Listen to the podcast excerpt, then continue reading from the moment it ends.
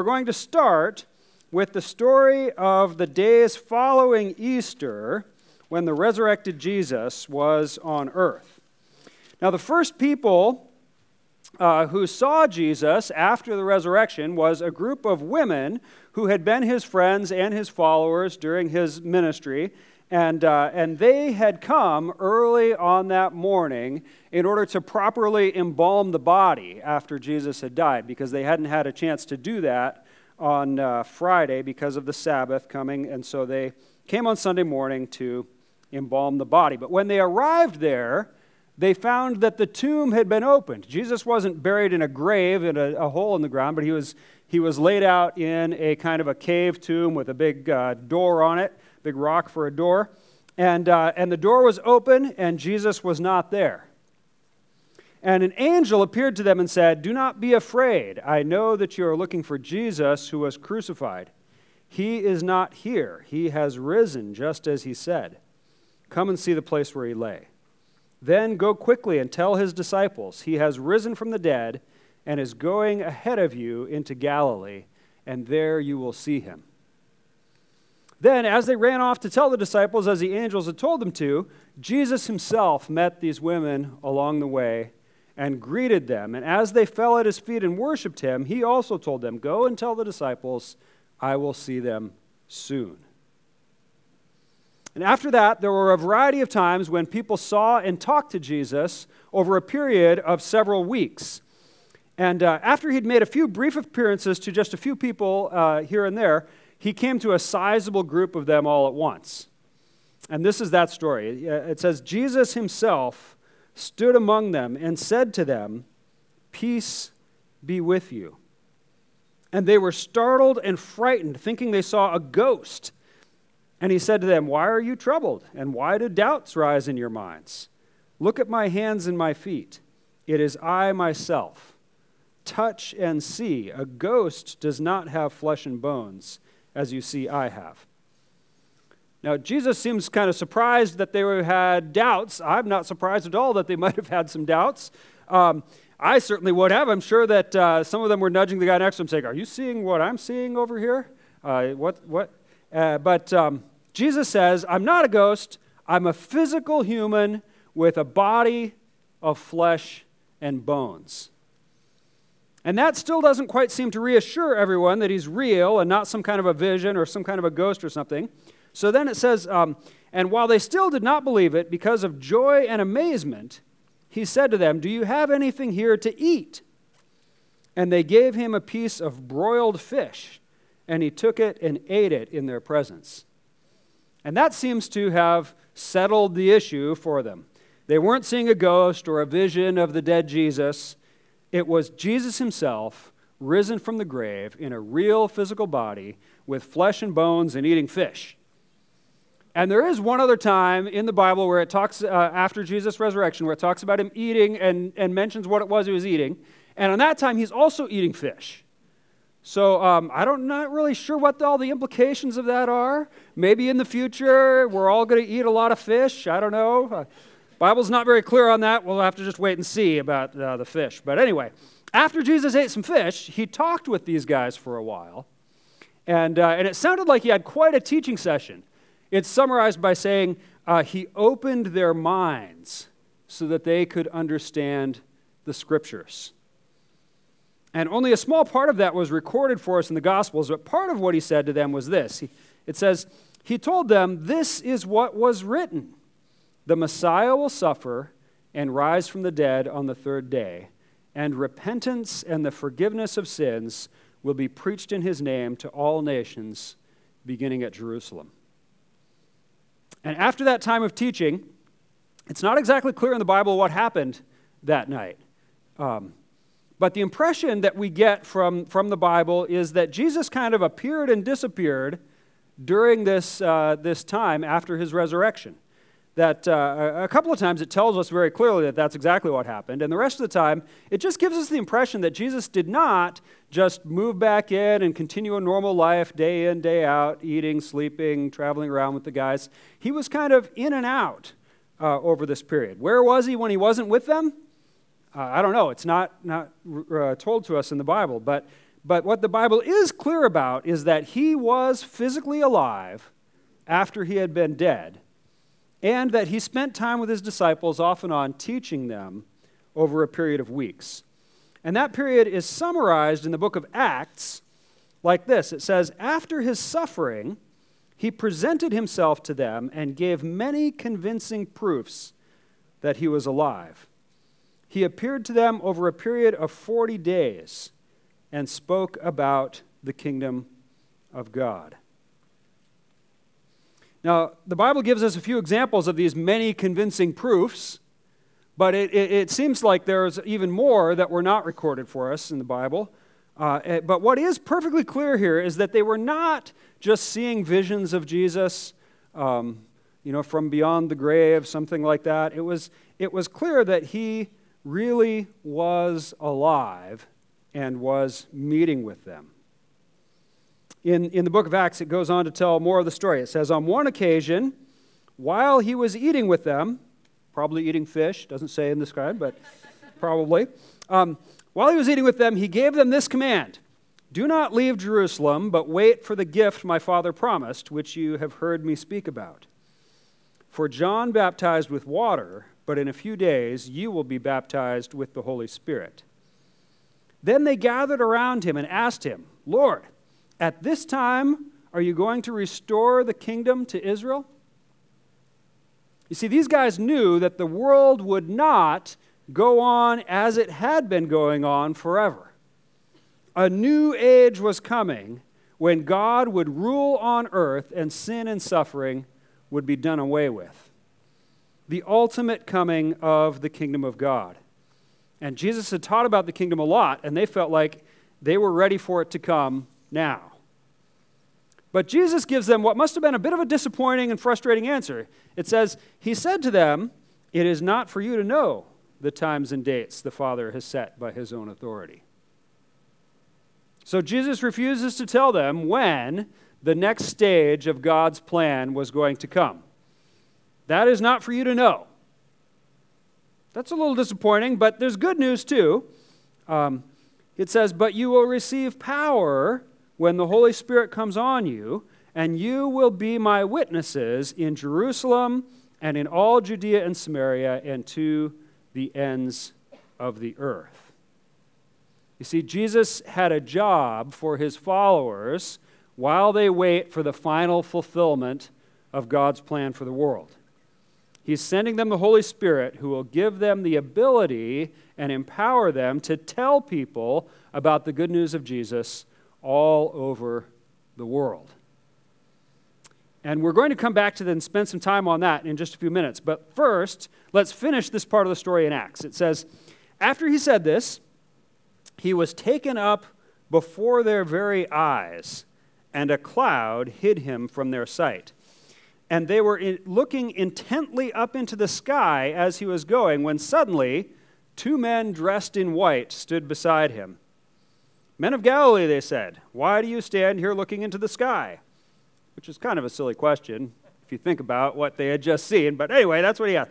Why are you looking into the sky? This same Jesus who has been taken from you into heaven will come back in the same way you have seen him go into heaven.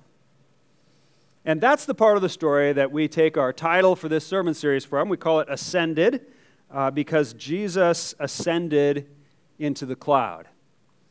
And probably this is not a, a normal cloud. But this is the cloud from the book of Exodus that led the people through the desert and then it descended on Mount Sinai. It's the cloud that filled the temple when they dedicated the temple in Jerusalem. It's the cloud that symbolizes the physical presence of God. And so Jesus rose into the sky and was taken into the presence of God. And that was it. Uh, that was the end of his physical appearances to his followers, with one small exception, but that's another story for another time. But uh, anyway, let's talk a bit here about what just happened in the story. The disciples ask Jesus about the coming of the kingdom of God, and Jesus says, It's not for you to know when that will happen.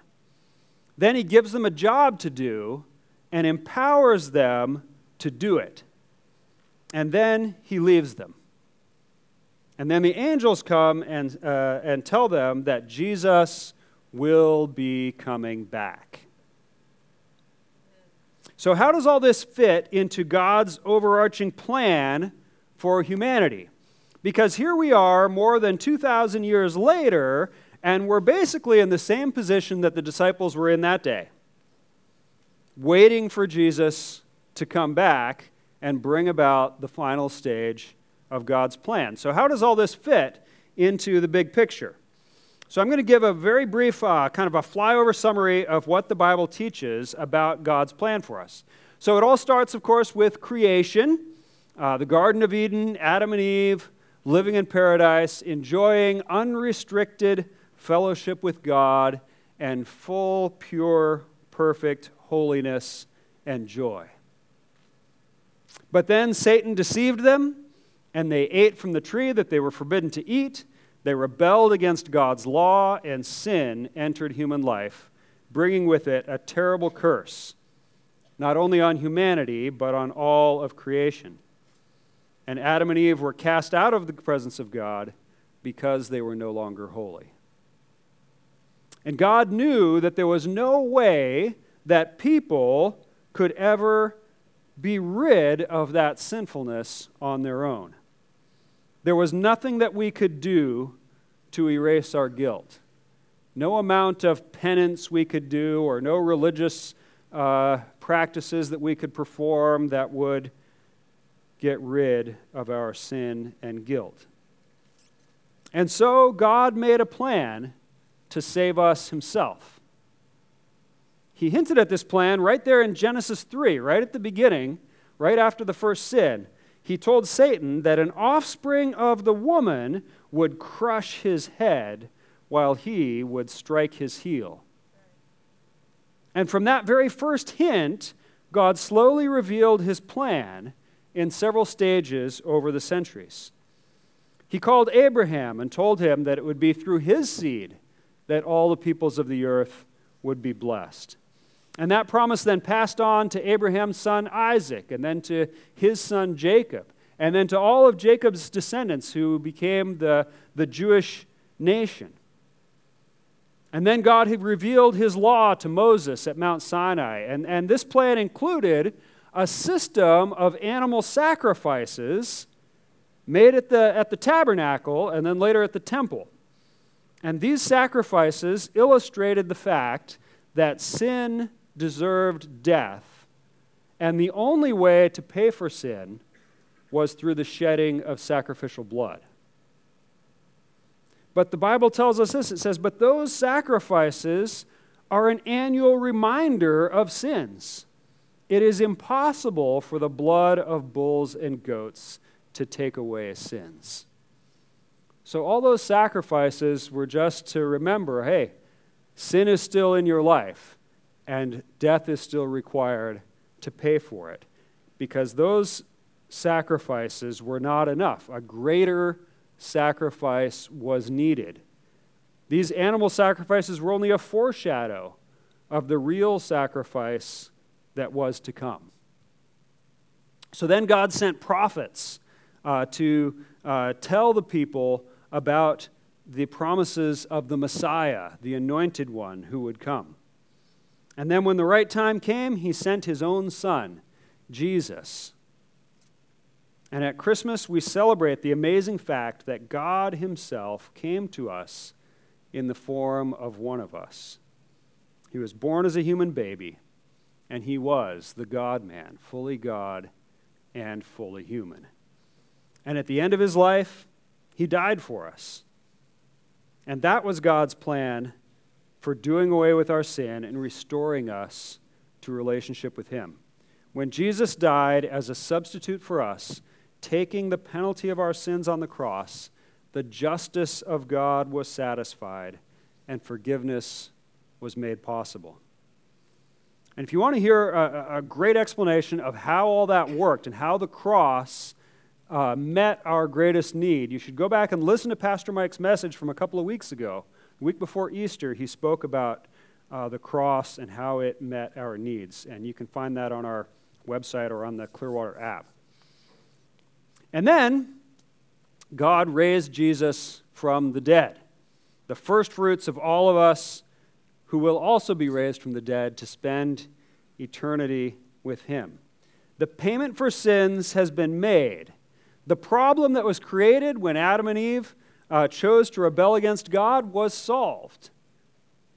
So it's no wonder that Jesus' followers thought, okay, now is the time for the final stage of the kingdom of God.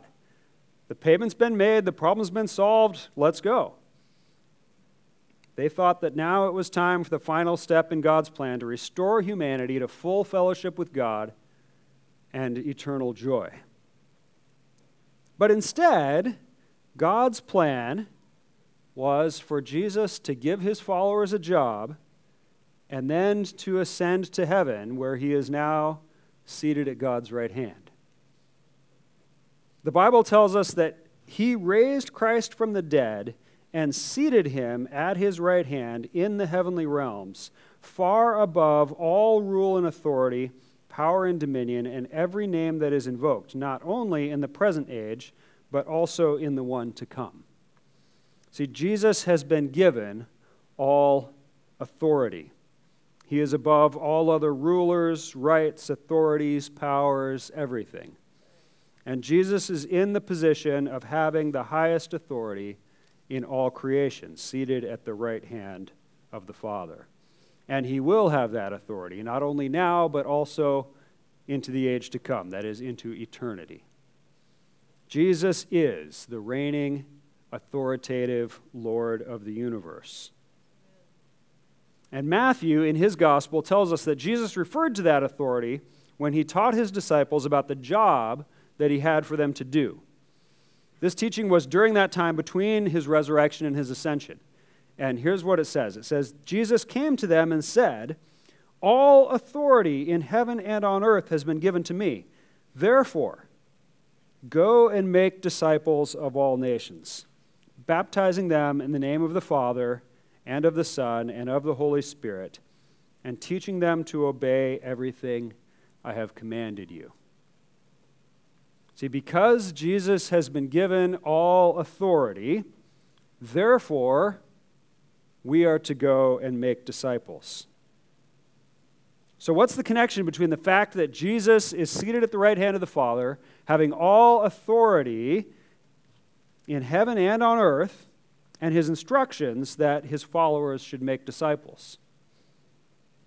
Well, first of all, the most obvious connection is that when Jesus, uh, or sorry, when we as Jesus followers uh, read these instructions from Jesus, uh, we need to obey his instructions. Jesus very much is the boss of us and he has told us something to do. When he gives us instructions, we should follow them. Now, exactly how each one of us is going to go about making disciples is a more complex question. There's different roles for different people, uh, but there should be no question in your mind that you, as a follower of Jesus, he has given you the task of helping others to become followers of Jesus. Why is that? Why does God want us to make disciples? Why does He want us spreading the story of Jesus and persuading people to put their faith in Jesus? Because that is God's plan for dealing with the problem of sin. Without Jesus, people cannot be reconciled to God. They will be forever separated from Him and God does not want that. He wants people everywhere to be saved from sin. And his plan for spreading the word is us. God wants, to, wants us to have the same love for people and the same desire for them to be freed from their sins that he has. And he reminds us here in the Bible that he has all authority, and then he instructs us to share and spread our faith, to make disciples of all nations. And that part about all nations, that brings out another part of the significance of Jesus having all authority. You see, when these first followers of Jesus went out to other parts of the world to make na- uh, disciples of all nations, they were going to people who already had their own religious beliefs. In these early days, the preaching about Jesus spread mainly to people who were uh, followers of either the Egyptian, Greek, or Roman gods.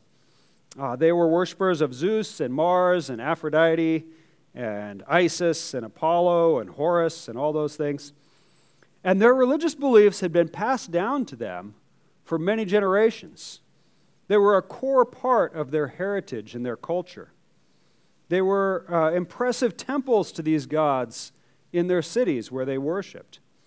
And their religious beliefs were an important part of what made them who they were. So, how could Jesus' disciples, Jesus' followers, go to these people and tell them your beliefs are wrong? That the gods that their culture had taught them to worship were false gods. That they needed to repent of their sins, abandon their worship of these gods, and put their faith in Jesus. And of course, the point is the same for us. How can we go to people of all nations? or even to people of our own nation and tell them that their beliefs are wrong and they need to put their faith in Jesus? How can we tell people that Christianity is right and all other belief systems are wrong? And doesn't that uh, uh, really uh, fly in the face of modern culture?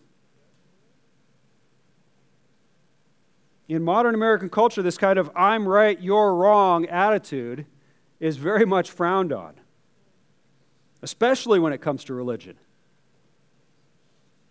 So, what gives us the right to correct someone else's beliefs? Well, Jesus, the reigning Lord of the universe, the authoritative Son of God, seated at the right hand of the Father, the one who is far above all rule and authority, power and dominion, and every name that is invoked, not only in the present age, but also in the one to come, Jesus has told us that we are to spread the good news of the gospel.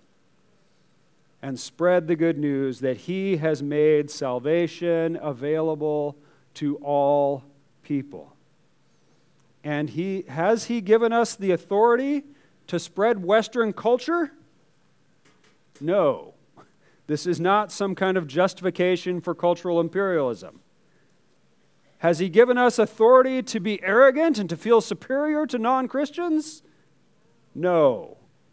But has he given us authority to declare the truth of his love for all people and his sacrificial death on their behalf so that they too can enjoy salvation that we have been given because of faith in Jesus? Absolutely. And notice that our delegated authority also goes to teaching these disciples to obey all of Jesus' commands that he has given to us as we find them in the Bible. The Bible puts this idea like this in Paul's letter to uh, the Christians in Corinth. He says, All this is from God who reconciled us to himself through Christ and gave us the ministry of reconciliation.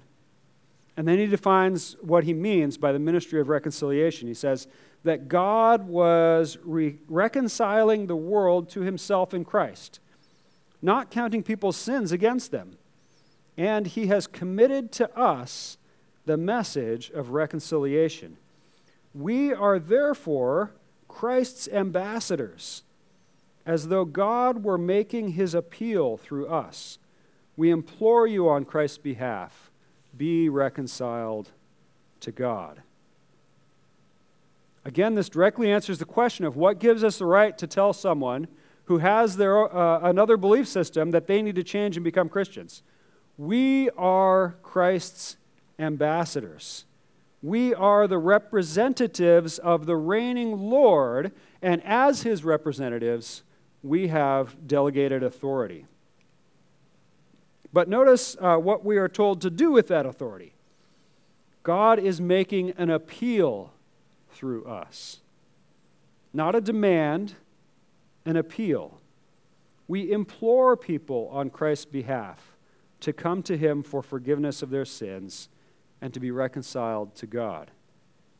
Our mandate is to make a strong attempt to persuade people to accept the truth about Jesus.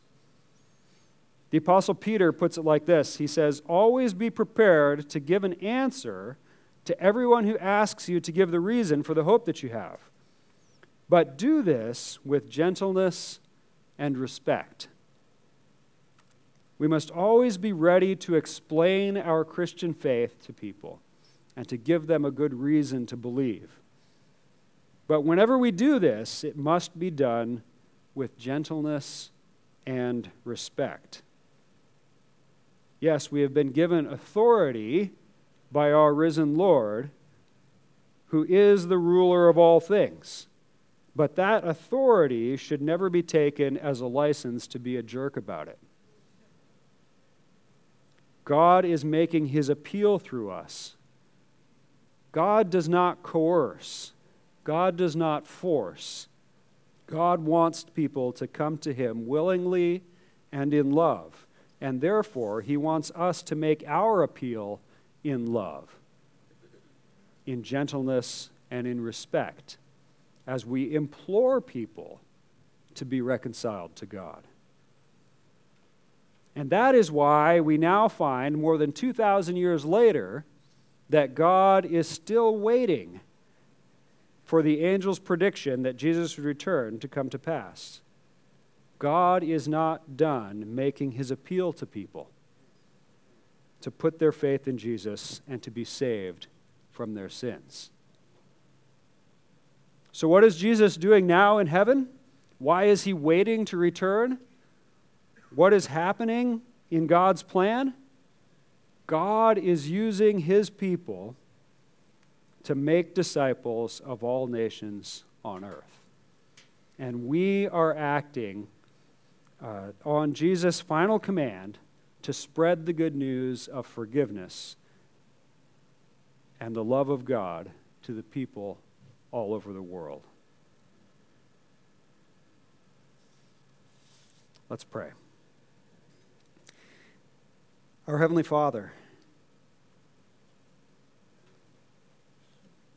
it is such a, a great privilege for us to be your representatives, to be your ambassadors and to bring a message of love and forgiveness and reconciliation to the world.